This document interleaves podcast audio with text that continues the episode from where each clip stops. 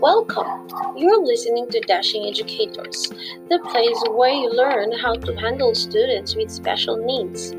Welcome, parents, students, and teachers. Today we're going to talk about teachers working with special needs.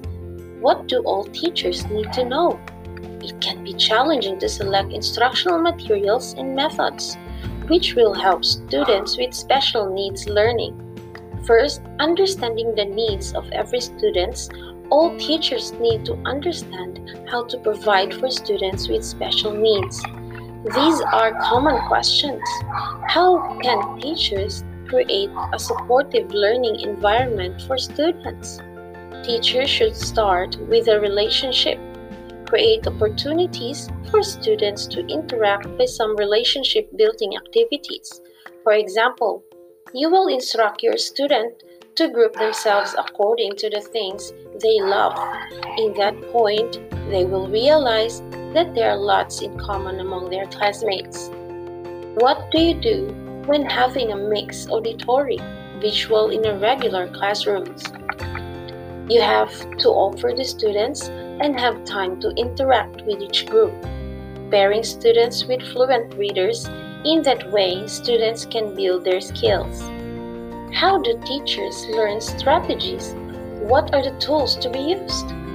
It's better to have a co teacher provide additional support in the classroom. It can be difficult to find tools to use, but with the right resources and connection, it becomes easier.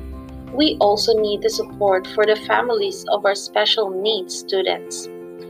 All teachers need to be invested in providing for all students we also need to make sure that the families have access to the information and resources they need in order to provide support at home. It's been a pleasure being with you all of you today. Thank you for listening.